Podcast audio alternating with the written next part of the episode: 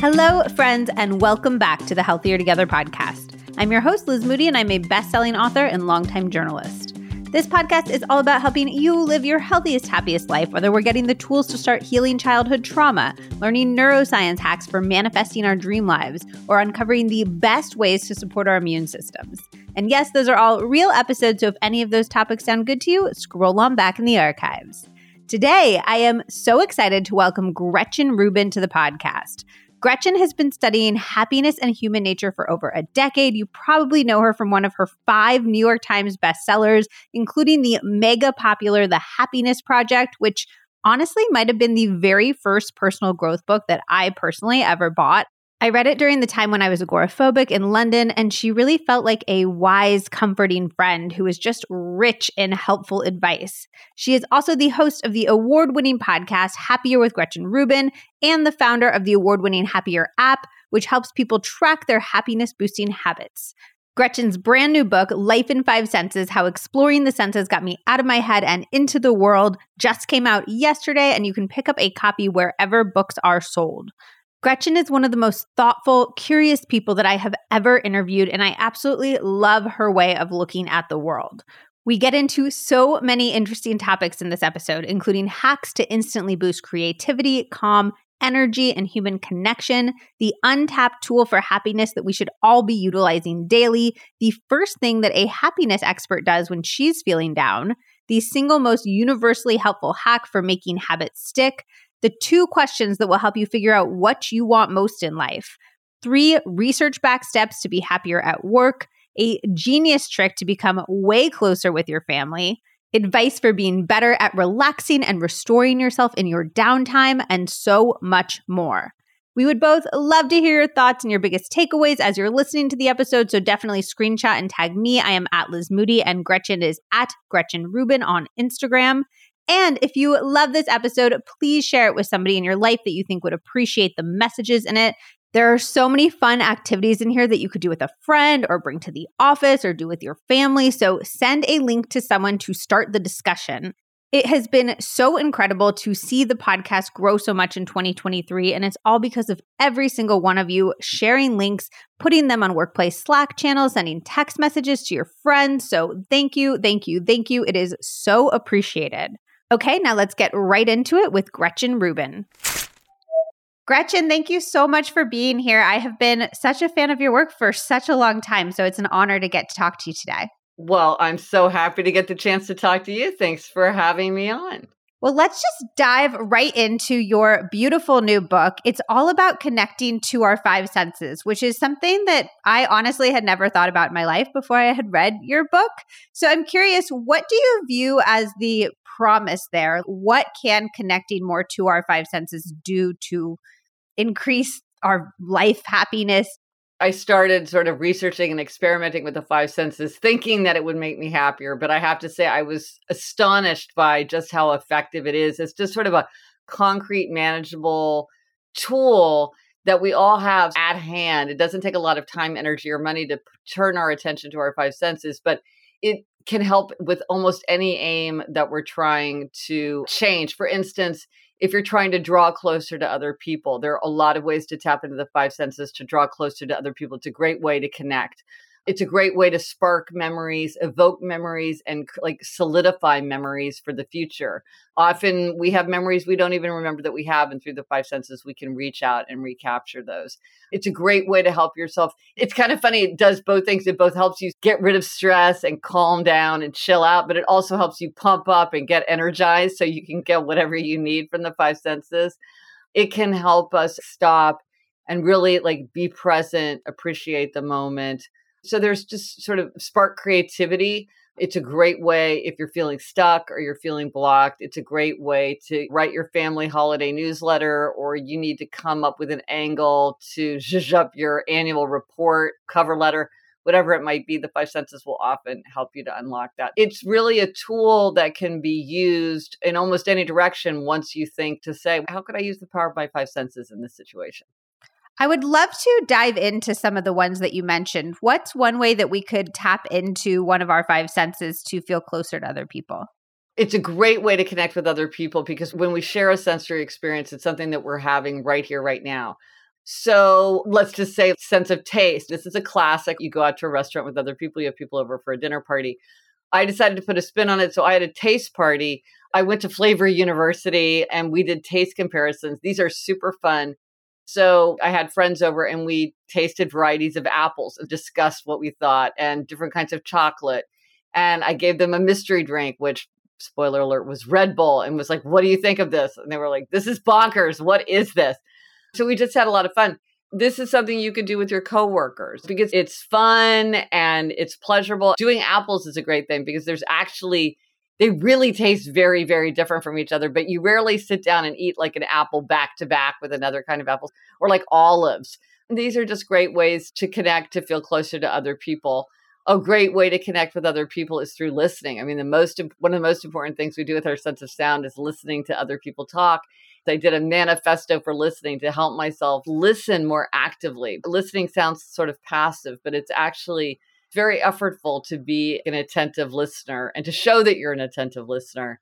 And it really does bring people closer together. There's interesting research showing if a child is trying to solve a problem and is explaining it to a parent who's just listening quietly, they will be more effective in problem solving than if they didn't do that. There's something about just having somebody listen that helps us come to solutions, even if the person isn't. We think we need the right thing to say, but sometimes it's just listening in the right way. I love that. And then you mentioned we can use our senses to become either calmer or more energized. Could you share an example in either of those categories? This was something that really surprised me. It's how we can use the sense of touch to stay calm and grounded. I think now people are very aware of things like fidget spinners, pop toys, therapy dough, weighted blankets as a way to calm down. Those are familiar. One of the things that surprised me was the idea of holding a prop. What I found for myself and then talking to other people, I found they did the same thing. There's something about holding something that helps people to feel grounded and calm. And I have been doing this for years without consciously understanding the pattern of my own behavior. Was with when I'm anxious, I'll hold a pen. There's no paper. If I had to take a note, I could just write it on my phone but holding a pen just helps me to feel grounded. This happened to me recently. I walked into a party where I did not know one person. I found that holding a pen helped me to feel grounded. And I've heard of a of a teacher who held a mug or an organizer who would hold a clipboard or a photographer who would help uh, people getting their picture taken. People would hold a wine bottle or a wine glass and that would help them to relax so that they could have their picture taken or somebody would hold a stone or a cold water bottle. There's something about having something in your hand that helps you to calm down. And then, of course, there's petting a cat or dog or horse. Some people have horses. There's something about that warm touch that is also very, very calming. That's something that we can reach out for and to help us calm down. And then when it comes to being energized, one of the quickest, easiest ways to intervene in your mood and give yourself a boost is through music. Listening to your favorite upbeat song is one of the quickest ways to intervene in your mood. And you can really tap into this by creating playlists for all kinds of moods. If you want to feel energetic and pumped up, if you want to feel focused and productive, if you want to feel meditative and reflective, you can really use music to help you do that. I called it my audio apothecary because I did one to cure the blues. It's all very, very happy, upbeat songs. That's my audio apothecary. Then Smell often will give us a feeling of energy, or a friend of mine, when she wants to focus, just like sometimes people will turn on white noise or music without lyrics or go to a busy coffee shop to give themselves the kind of sensory environment they need to focus. She has a candle that she burns when it's like her signal okay, it's time to put your head down and really think. She's created that association. She only uses that candle and experiences that smell when she's trying to put herself in that energized, focused mood. So a lot of times we can think of imaginative, out of the box ways to harness the five senses once we start thinking about it. That's so interesting. And then you mentioned creativity. Could you share one way that we could use our senses to get in touch with our creative selves? So here's a really fun, unexpected way is just go someplace that has materials and raw tools. Go to a hardware store, an office supply store, a thrift store, a farmer's market, a department store, an art supply store, a craft store. And it doesn't have to be something that you intend to use. You could go to a hardware store, even though you're not going to like make a table or, you know, put up shelves or something. There is just something about materials and tools. You can touch them. You put your hands in the bin of screws or you brush your hands on the tips of the paint brushes and you see all the cans of paint or you see all the notebooks and pens that really unlocks our sense of possibility, suggests new associations. And I figured this out because I go to the Metropolitan Museum every day. That was one of my most ambitious exercises for the book. And I thought that visiting the Met every day might spark my creativity. And I thought maybe I'll want to like do collages or start drawing or something. And in fact, what it did is it sparked my creativity with words, which is my medium. So it made me more creative, but along kind of my natural path. And I've noticed that this is true of going to the hardware store, going to the cooking store. It doesn't even have to be something that you would make use of. Being around that stuff has this enlivening sense of possibility that's very, very exciting. I found that part of your experiment so interesting because I'm a person who has always tried to love art museums and I cannot do it. I like a history museum. I like a photography museum. I like something that I can really clearly associate the story with. And I found the parts of your book where you were exploring connecting with the art in really different ways very interesting as a person who's trying to learn to connect with art. I think in some ways it was more the experience of the museum itself as an experience rather than going to look at a painting. So I was like, what is it like when there are fountains? And how is it different if there are skylights? And how is the sound different in every room? And are there different smells here? So I did appreciate the art. I did love the art. And it was interesting how that changed. But a lot of it was about just the place. So maybe you can think about what it's like to be in that space rather than, okay, I'm going to go look at these paintings and that's what the experience is. And no tool fits every hand. If you don't like museums, maybe they're just not for you and you've given it a shot. And now you're going to spend more time going to natural history museums or historical sites. There's so much to do there. Sometimes we feel like there's something wrong with us or we need to keep trying something over and over, even if it doesn't work. That's why I gave up meditation. People kept saying to me, Oh, you got to meditate. It's so great. I'm like, It's not for me. And that's okay because other people can do it and it's fine for them. So maybe it's just not for you the talk that I saw you do in Brooklyn was with Dan Harris, the author of 10% Happier. It's like a panel. And he was in that talk being like, Gretchen, we got to get you meditating. And you were like, I'm okay. I mean, he was so convincing. he got me to try it a second time and a really good, solid try for months. And finally, I was like, Dan, no, it's not for me. It's not for everyone. And he's like, okay. But he's very, very persuasive. He is. It is interesting though, reading even your exploration of all of the senses made me think about how different all of our preferences are. Like how some of us like certain flavors, some of us are desert people, some of us are mountain people. Do you know why these preferences exist in the first place? There doesn't feel like there's an evolutionary or biological reason for it its upbringing, its culture, its genetics, its preferences, all these things. But you know, speaking of how people have different uh, appreciated senses and neglected senses, a really helpful thing to know about yourself is your neglected sense. What is the sense you least often turn to for comfort or pleasure or enjoyment? But this is kind of a hard thing to know about yourself. So I ended up creating a quiz. It's the neglected sense quiz, which if you go to gretchenrubin.com slash quiz, it's free and quick. And it will tell you your most neglected sense. And that's good because that's where the low hanging fruit is. If you know you don't often tap into that sense, then it's a place where you're like, okay, well, let me look for more possibilities. Because with your very appreciated sense, you're probably already doing a lot with it to enjoy it. But with the ones you neglect, there's probably more room to grow. And that's very exciting to bring in this new sense of possibility. What were your neglected senses? My neglected sense is taste which I am not surprised by. And then my next most neglected sense, I would say hearing. And you might say, hey, but Gretchen, those are such popular senses. People love the sense of taste. People love the sense of hearing. Well, the fact is, people love all the senses. There's huge fans of all the senses. I love the sense of smell. I love the sense of touch, which I didn't know until I wrote this book. How bonkers is that? That's how up in my head I was.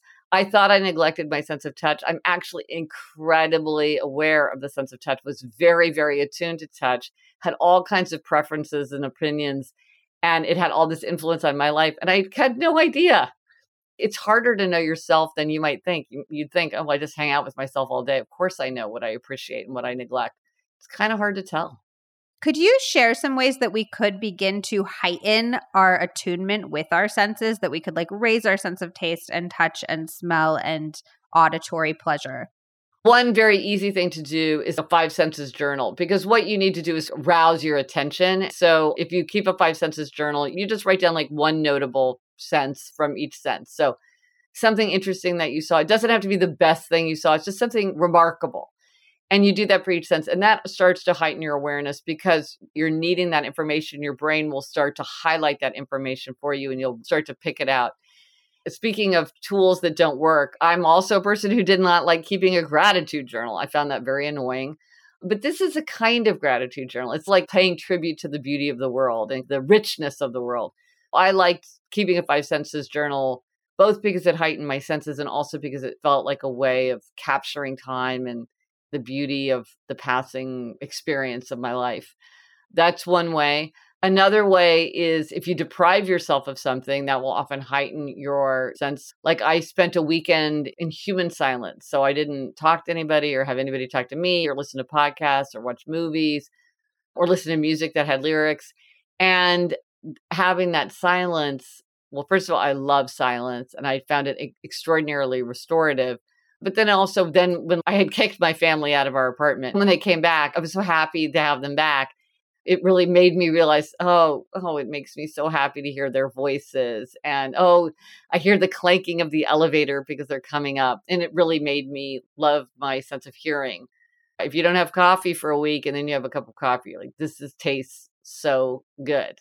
Deprivation is not always a popular approach, but it's definitely effective.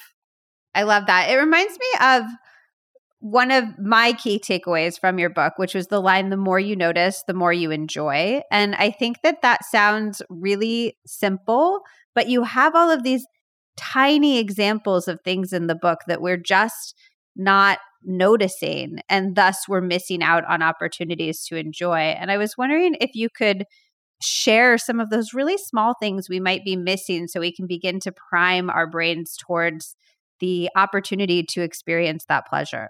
One thing that's really fun is to look for things that are overlooked. And this is the hidden images and logos. This is so fun. Like, have you seen the hidden arrow in the FedEx logo? Have you seen the hidden Hershey's Kiss in the Hershey's Kisses logo? Have you seen the happy people partying on the Tostitos label? Have you seen the hidden eight on the eight of diamonds on a deck of playing cards? There are all these little things that are overlooked. I was so enchanted by this exercise of looking for what's overlooked that on my book jacket, there is something hidden, something that is very easy to overlook, but that will give people the fun of finding something. So, as a hint, in the book, I use five icons to represent the five senses. One of those icons is hidden on the dust jacket of the book. And if you see it, you will know exactly that you have found it. But it's hard, it's not easy to find. It's the Where's Waldo that we all have from childhood, where it's just fun to do that. So it's fun to do that in your everyday life. It's just very easy to overlook what's all around us. You know, the smell of my daughter's shampoo or things that change. I'm like, when did my husband stop wearing an analog watch and switch to a digital watch? When did my daughter stop painting her fingernails like three times a day? When did my dog get a new favorite dog toy? What happened to the abominable snowman? Now he's carrying around this kind of UFO disc. When did that happen? It's just like a lot of things in our everyday life that it's very easy to overlook. And that's why I like that line so much. Our lives are peppered with these little moments that we can experience a burst of pleasure. And by not tapping into those moments, we're essentially missing out on these little pops of pleasure that we could be filling our lives with. Here's a great example because I neglect the sense of taste. You know, when you go to a restaurant and you order something and then it lists with lime juice and distilled blah, blah, and the this and the that and the saffron, it describes it. I always just would just ignore that and be like, I'll take the chicken, I'll have the grilled salmon. And then I realized, well, I would enjoy all of these more delicate flavors if I would pay attention and then seek them out. Like, can I pick up lime? Can I pick up cilantro? Do I taste? A dusting of black pepper or whatever it is. So I really try to, if I'm in a restaurant, pay close attention because there would be a side dish and I would think, I have no idea what that is. What is that? I don't know, because I hadn't paid any attention and I was in such a fog that I couldn't even tell the difference between parsnips and Brussels sprouts. That's a little way because then you can really appreciate it. I always say that the most important things that you can do for your health are the ones that have the biggest impact for the smallest amount of effort. Using non toxic laundry soap is one of my top hacks for that reason. I am not going to buy all organic clothing, but I can make sure what's touching my skin is as healthy for me as possible by washing all of that clothing in the safest possible laundry detergent. That is why I'm so excited to tell you about a brand that I am using, Molly's Suds. This was actually the first non toxic laundry detergent that I came across so many years ago, and it's a staple that I have continuously come back to time and time again. If you remember, Dr. Sarah Villafranco actually recommended Molly Suds in our episode about skin health because it's an SLS free brand, which is actually really hard to come by and it's incredibly important, especially if you deal with dry skin, acne, or any irritation. Molly Suds is free from 1,4-dioxane, formaldehyde, synthetic dyes, fragrances, SLS, like I mentioned, and other harmful chemicals that can cause cancer, disrupt your hormones, or cause allergic reactions. They are also free from optical brighteners, which are particularly interesting because Optical brighteners are designed to bind to your clothing and stay there, which means they are always coming into contact with your skin and they can cause irritations and sensitivities. And they're also awful for the environment, yet the vast, vast majority of detergents that you buy at the store contain them. Seriously, Google the detergent that you're using. I bet that it has it in it. But Molly Suds does not, and they're proven to be more effective and more cost effective on a price per load level than leading brands while leaving out everything that can harm you. Molly Suds is cruelty free, vegan, and Leaping Bunny certified and proudly made in the USA. Make a healthy choice and make the switch like I have to Molly Suds. You can pick up Molly Suds on your next Target run, or just for the Liz Moody podcast listeners, order through my exclusive URL to get 20% off all Molly Suds products. To get this fantastic deal, go now to M O L L Y S S U D S dot com slash Liz Moody and use code Liz Moody at checkout. Again, for 20% off, go to Molly's Suds dot com slash Liz Moody and use code Liz Moody at checkout. When Zach and I started Healthy Convo Co., we needed to find the easiest way to get conversation cards from our warehouse onto our website and into your hands. I thought it was going to be the hardest part of starting a business, but it wound up being one of the easiest because we just use Shopify. Shopify is the global commerce platform that helps you sell at every stage of your business. From the launch your online shop stage to the first real life store stage, all the way to the did we just hit a million orders stage, Shopify is there to help you grow.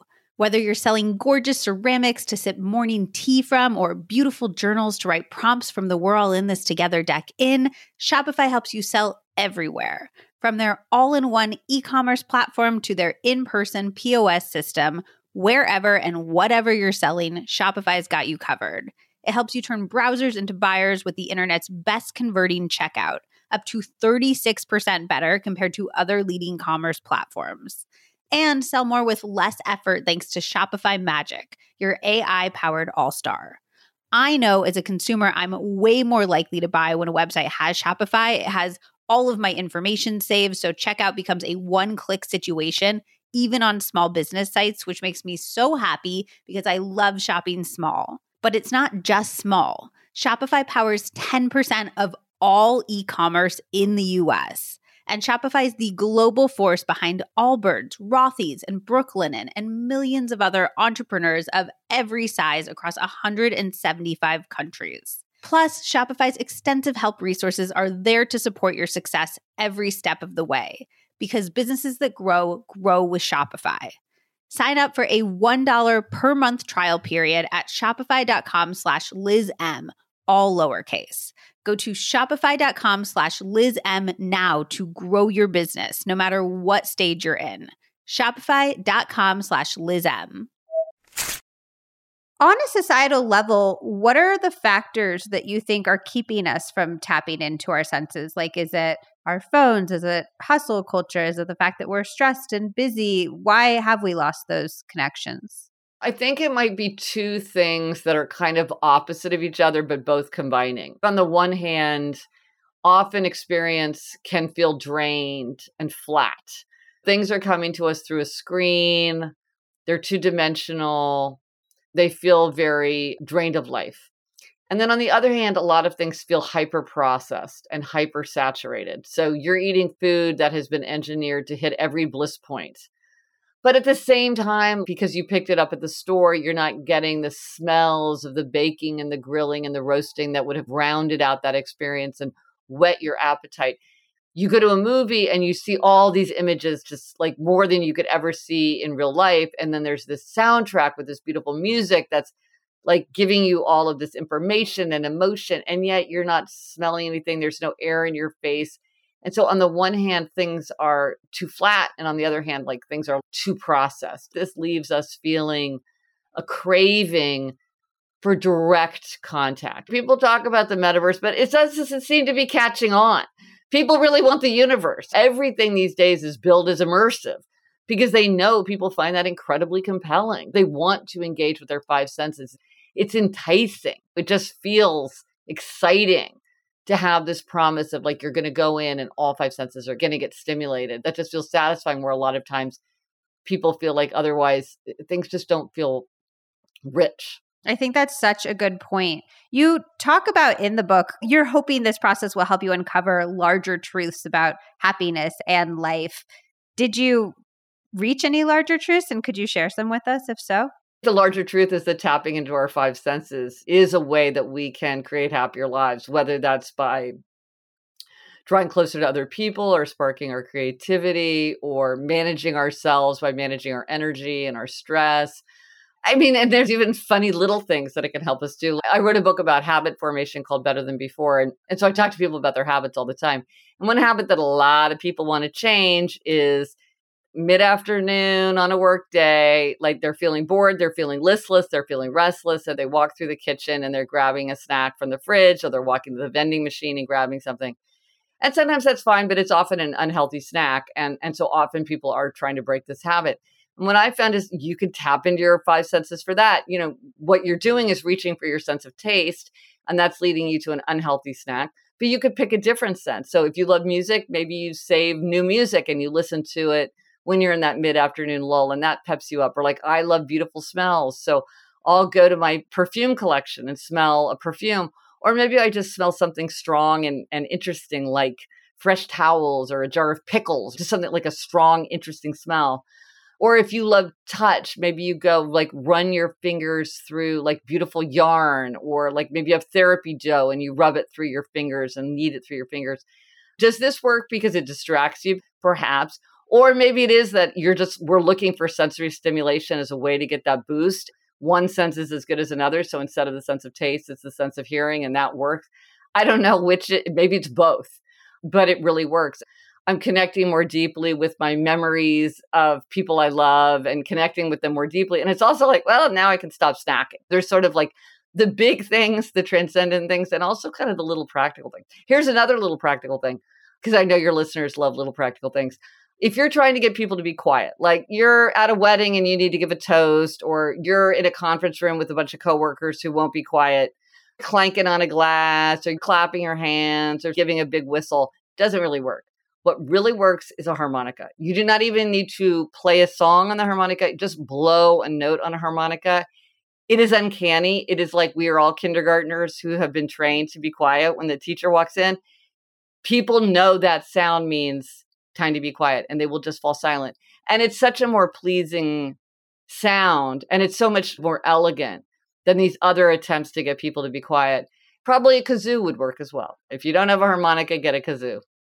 It must be so gratifying to make these connections over the course of your books and like the course of your research throughout time to be like, oh, habit book. And then I'm connecting that now to what I'm learning as I'm exploring the senses. Absolutely. And it's funny because ever since the Happiness Project book came out more than 10 years ago, each book has kind of led to the next one because the Happiness Project was like a big, broad overview uh, kind of how do i even think about happiness what how do you even frame it because it's such an abstract complex subject like how do you even approach it and then with each book i sort of shine a spotlight on a different aspect of it so happier at home was all about the experience of home because for just about everybody, it's hard to be happy if you're not happy at home. So, home. And then it's habits because turns out a lot of times people know perfectly well what would make them happier, but they're just having trouble following through because they're having trouble with habits.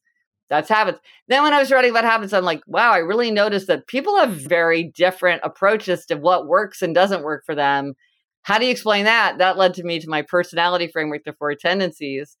And then every time I talked to people about happiness, it was like if people talked about getting outer order, they would get so fired up. I was like, what is going on?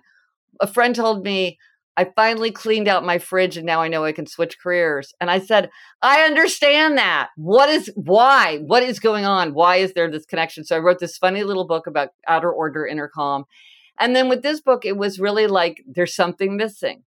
I've been studying happiness and human nature, but I can tell there's something that I'm missing. There's something that I'm overlooking. There's some piece of it that hasn't been fit into the puzzle. And when I realized it was the five senses, it was like, and I'd been interested in smell and I'd been interested in color. There were all these like little, I was kind of edging up on it, but then all of a sudden I was like, oh, that's what it was. And it snapped into focus. To me, everything feels like it's a progress into like a deeper understanding of the general question of how do we live happier lives. And you've explored probably thousands of different tools and techniques and tips and tricks over the years. I'm curious out of all of those, which things you find have the most outsized impact on your life every single day? Well, here's the secret. The secret is there is no one secret. The secret is no tool works for every person. We all have to figure it out for ourselves. And as much as people want a one page PDF that has like the best things, it's hard to say because uh, sometimes something that works really well for one person will be actually counterproductive for another person, like accountability. In my four tendencies framework, obligers need accountability. They have to have accountability. But for rebels, accountability actually makes them want to resist. It can be very counterproductive.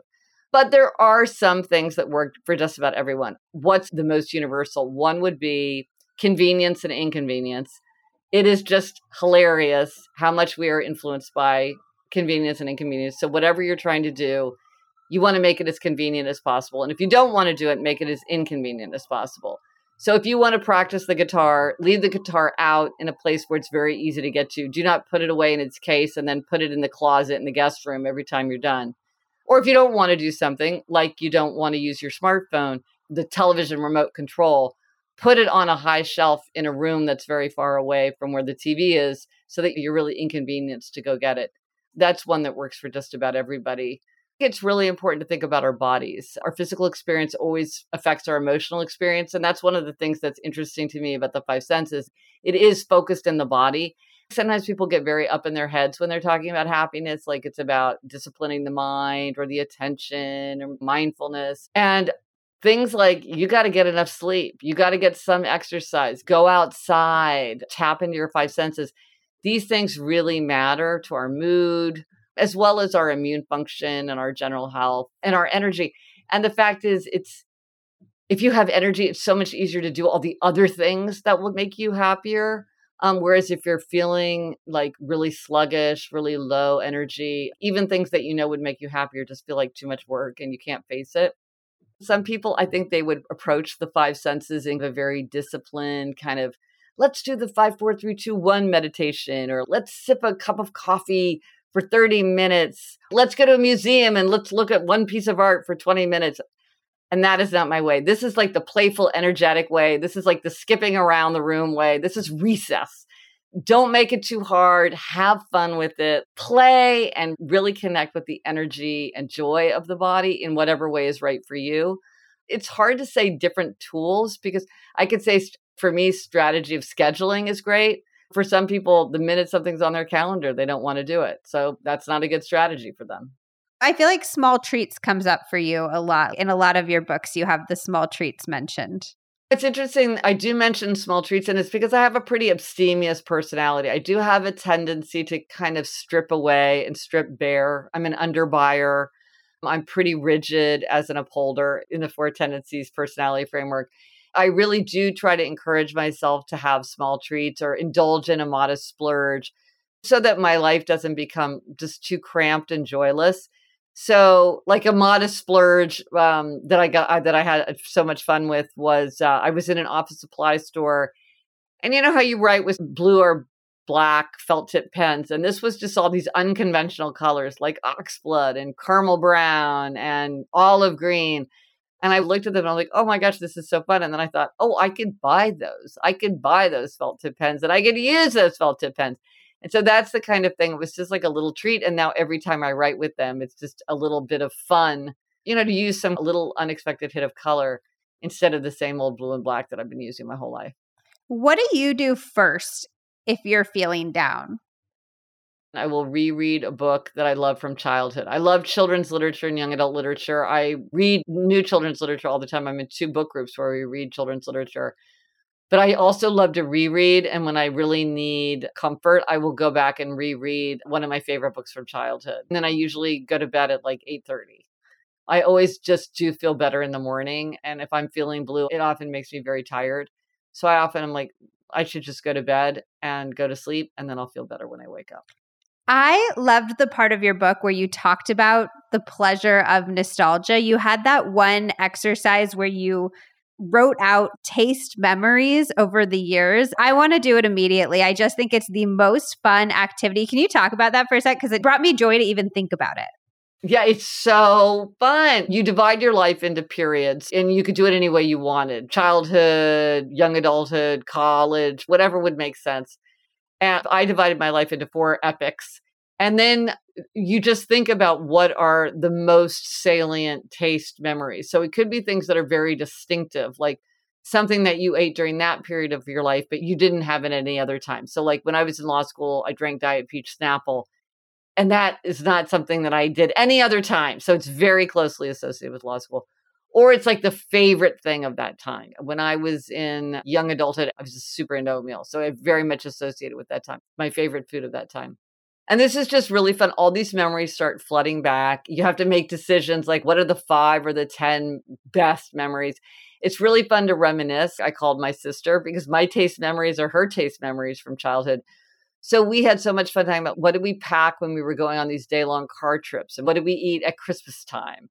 And what about that bakery where we would get these special cakes that had this very particular kind of flavor that you didn't have in any other kind of cake? Or I'm from Kansas City and it's like Winstead's hamburgers. Everybody eats at Winstead's if you're from Kansas City and they just a very particular kind of hamburger. So we had so much fun reminiscing. And we didn't even need to eat those things. We just could say cinnamon Pop Tart and it all came flooding back. So it is a really fun, creative way to connect with your own memories. And then if there's somebody else to talk about it with, it's fun to connect with them about it as well. What I love about it is that if you ask me to just remember a day when I was 10 years old, I would have a very hard time doing it. Like I have a very hard time accessing memories of my childhood. But if you said like a kudos bar at a soccer practice, I can bring that back in a second. It just gives you access to this whole world that you don't normally have access to. That is 100% correct. That's so well said. And I feel exactly the same way. It's very hard for me to call for memories. And I have a feeling like I don't remember my own life very well but you find that it's a concrete way to access and it just brings up those memories much better. My high school, which was in Kansas City, did this event in New York City for people who had graduated. So these were people that many of them I hadn't seen in such a long time. We all got started. And I swear I did not even start this conversation, but it is the kind of thing I would have done, saying, like, well, what were the smells of our high school and our grade school? It was all one school. And we started talking about, oh, remember the locker room that was in the basement of this one building? And I mean, oh my gosh, we were all just laughing. Oh, we could all remember it or remember that turkey tetrazzini that they served in the lunchroom. We, I had forgotten all about it, but it all came flooding back. So you're exactly right. You may feel like you don't remember things that well because you sort of don't have a general memory. But then when you really search for these specific memories, then all this context, these circumstances, you can see the room that you stood in, you can remember how you felt. It is remarkable. Taking care of your health isn't always easy, but it should at least be simple. That's why for more than five years now, I've been drinking AG1. It's just one scoop mixed in water, and it makes me feel energized and focused without any kind of caffeine jitters. I discovered AG1 after a ton of research because I was looking for one simple habit I could incorporate into my day that would support my entire body and cover my nutritional bases. No matter what the rest of the day looks like, I know that I'm getting essential brain, gut, and immune health support. I just mix a scoop of AG1 into my water. I think it tastes delicious too, which I know people are always nervous about, but I think it's like a tropical vanilla flavor and I crave it, especially because I associate the flavor with feeling so good.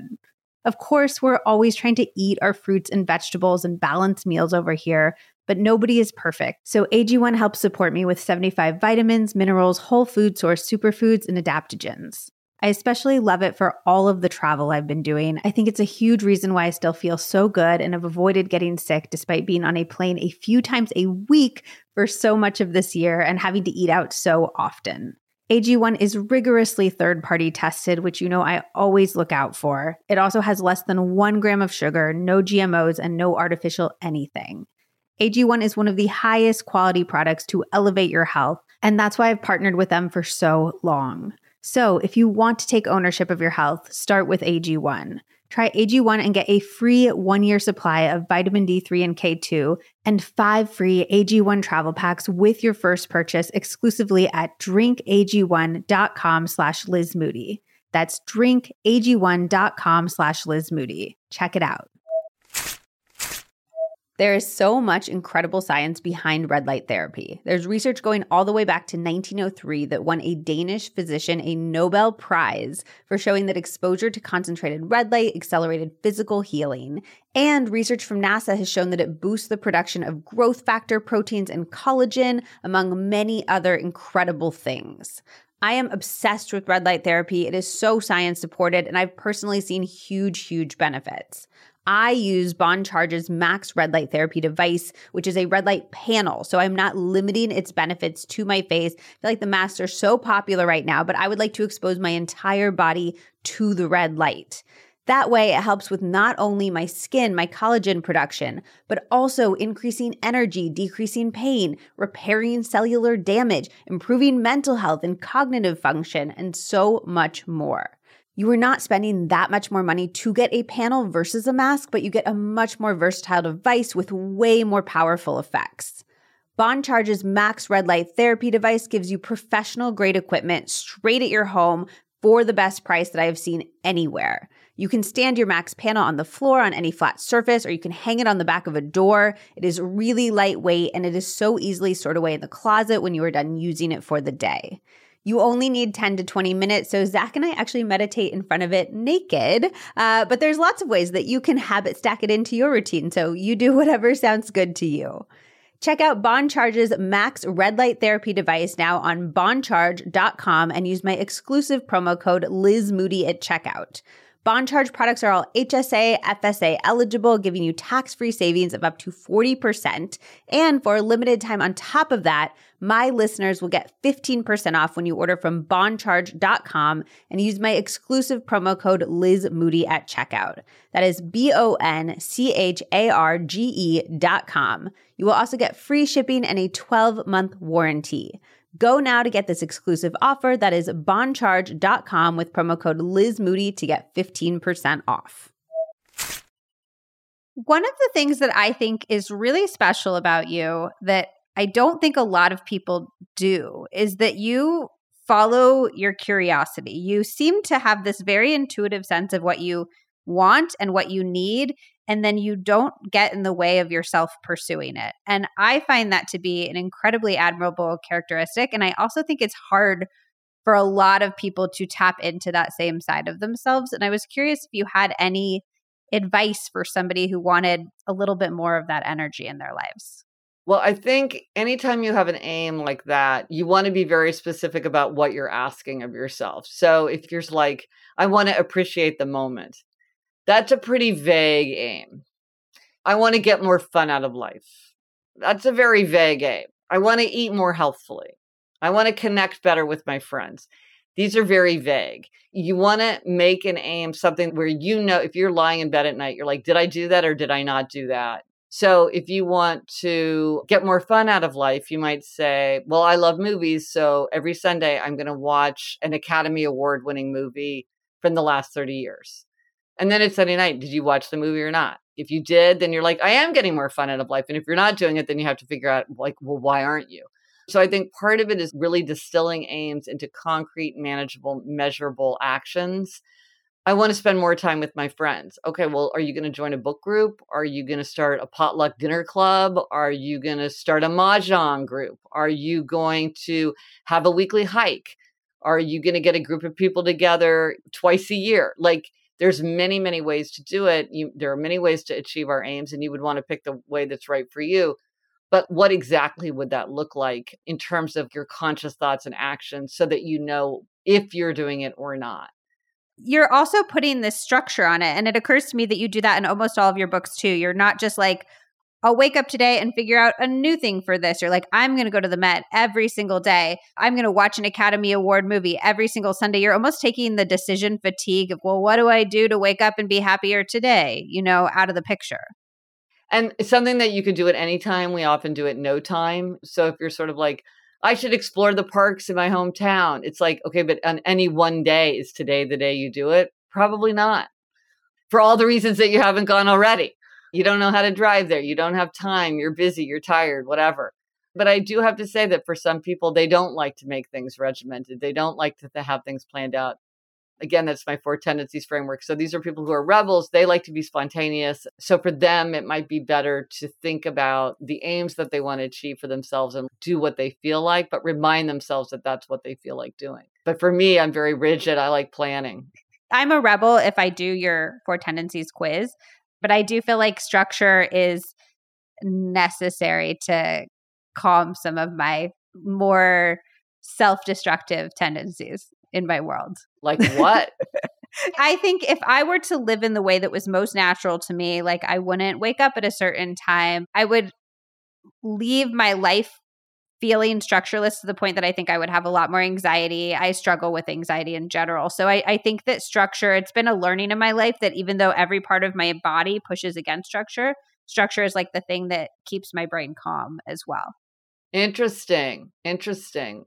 Well, that's a great example of knowing yourself because only you can figure that out. From the outside, people might say, well, if you resist all this structure, get rid of it. Or you need more and more and more structure because that's what works for you. And it's like only you are like, well, it's kind of this push and pull.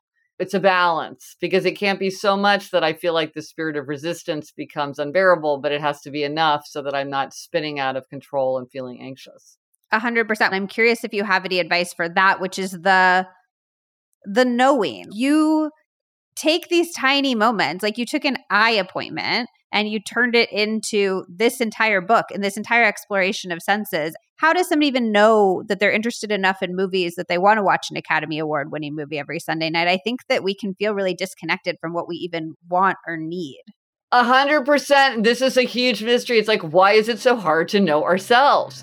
I just hang out with myself all day long. How do I not know these things? But it's very, very hard. That's why I did the neglected sense quiz because it's like people don't know what their neglected sense quiz.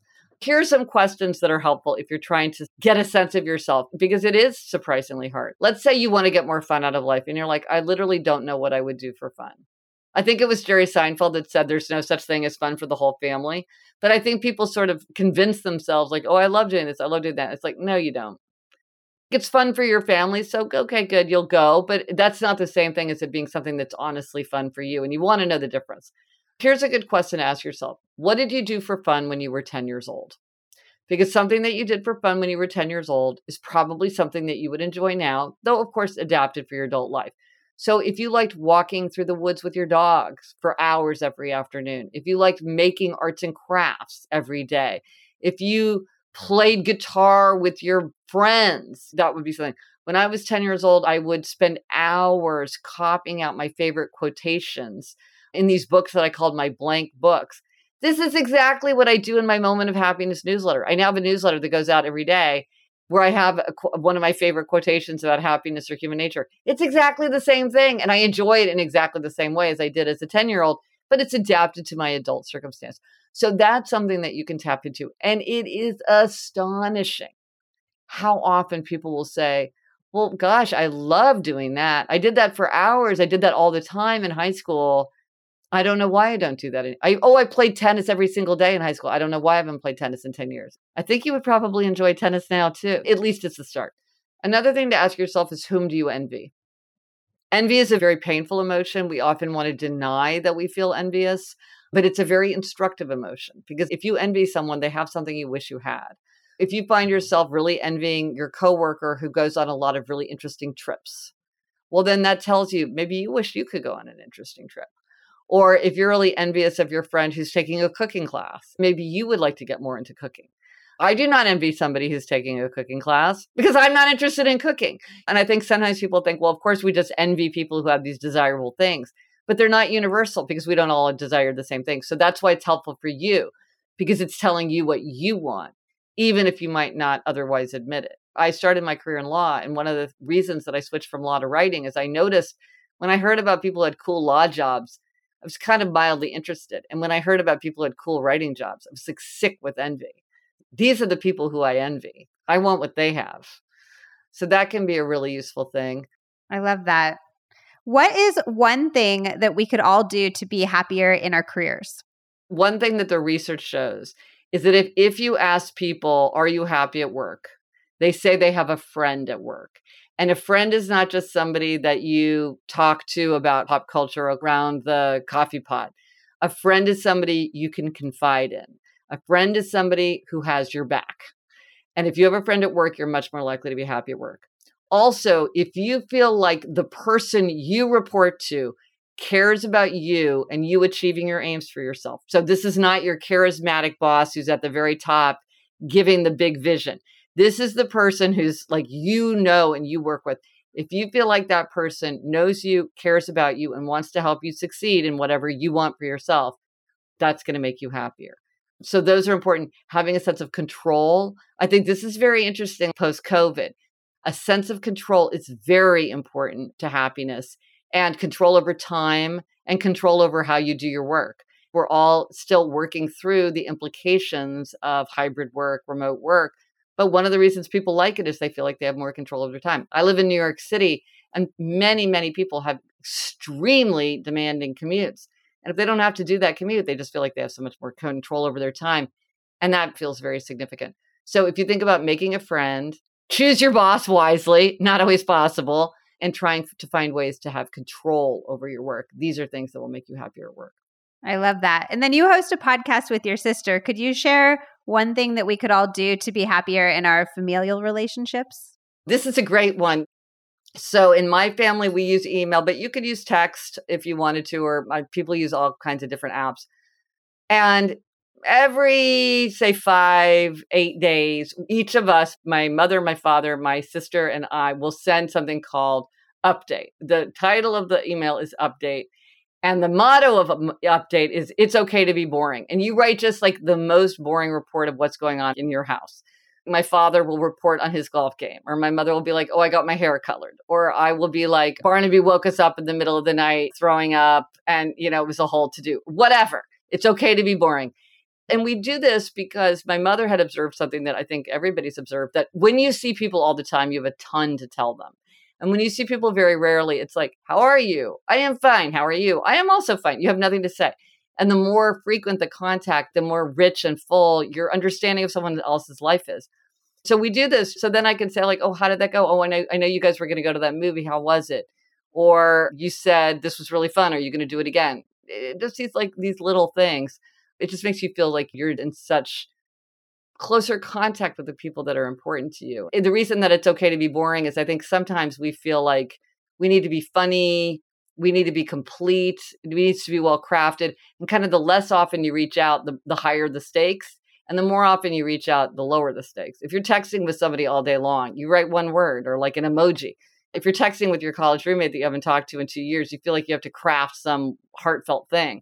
And nobody wants to craft the heartfelt thing, right? It feels like too much work. So by doing something repeatedly, we make it easy and bring down the stakes, and yet it serves very effectively to make us feel closer to other people. And of course, you could do this with a friend group. You could do this with a bunch of old colleagues who we had our first jobs together, but now we're scattered all over the city. We could just stay in touch this way. I absolutely love that. Okay, last one. What is one thing that we could do to be happier in the moments we're trying to be happy or we're trying to rest or relax? Like when we're going on vacation, I feel like in these moments, sometimes I find myself thinking about my to do list or having a hard time kind of being present in the moments I've designed for myself to feel my best. And I'm curious if you have any tips for tapping into those moments and maximizing them. Put down your phone. If you're thinking about your to do list, you're going to whip out your phone and send yourself a note or write something down or put something in notes. Put down your phone. Here's a trick turn your phone to grayscale. I love that tip in your do. book. I thought that was genius. And then it's black, white, and gray. And then it's just a lot less fun to use your phone. It's a lot more arduous. It feels much more utilitarian. And without the phone, it's easier to slip into the moment of wherever you are. And I love the grayscale tip because you said that the way you use it is you kind of like toggle in and out of it. Like if you feel like you're using your phone too much, you'll put grayscale on for a few days. I love just the idea of interspersing it into our lives to break those moments where we find ourselves reaching for our phones more than we want to. Right. It's extraordinarily powerful. Can you tell us a little bit about your new book in your own words and all of the other stuff you have going on with your podcast? You have new quizzes, it sounds like, on your website. My new book is called Life in Five Senses How Exploring the Senses Got Me Out of My Head and Into the World. And this is all about my attempt to get out of my head because I felt like I was sort of in this fog of preoccupation and I wanted to connect with the world and with other people and myself through my five senses. With every book I write, I think I will never enjoy a book as much as this book. And then I do. It was such a joy to write this book and to think about the five senses and to tap into the five senses. As you mentioned, I have a podcast called Happier with Gretchen Rubin, and it's a weekly podcast that I do with my sister, Elizabeth Craft, who's a Hollywood television showrunner. And we talk about just practical, try this at homes, know yourself better questions, hacks, happiness hacks, listener questions, all about how to be happier, healthier, more productive, more creative on my website, GretchenRubin.com, you can find everything related to my books, to the podcast. I have all kinds of free resources related to all my books. The quiz that I mentioned, the neglected sense quiz, is at GretchenRubin.com slash quiz.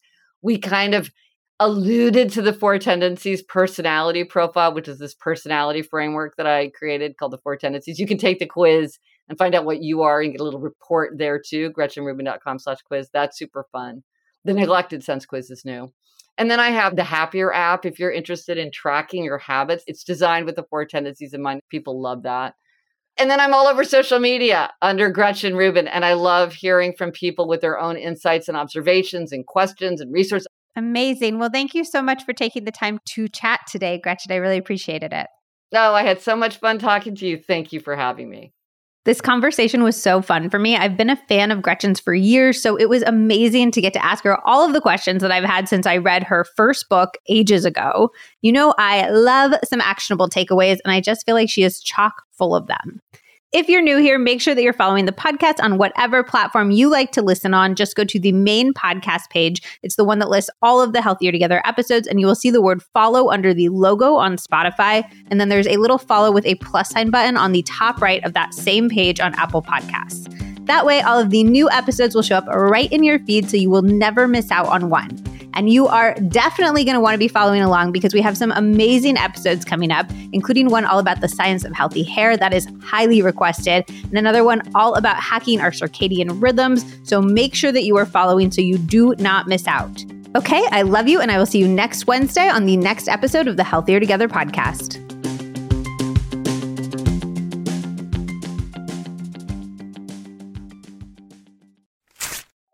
Okay, you know what stat blows my mind? People in the US take about 20,000 breaths per day and spend an average of 90%, 90% of their time indoors.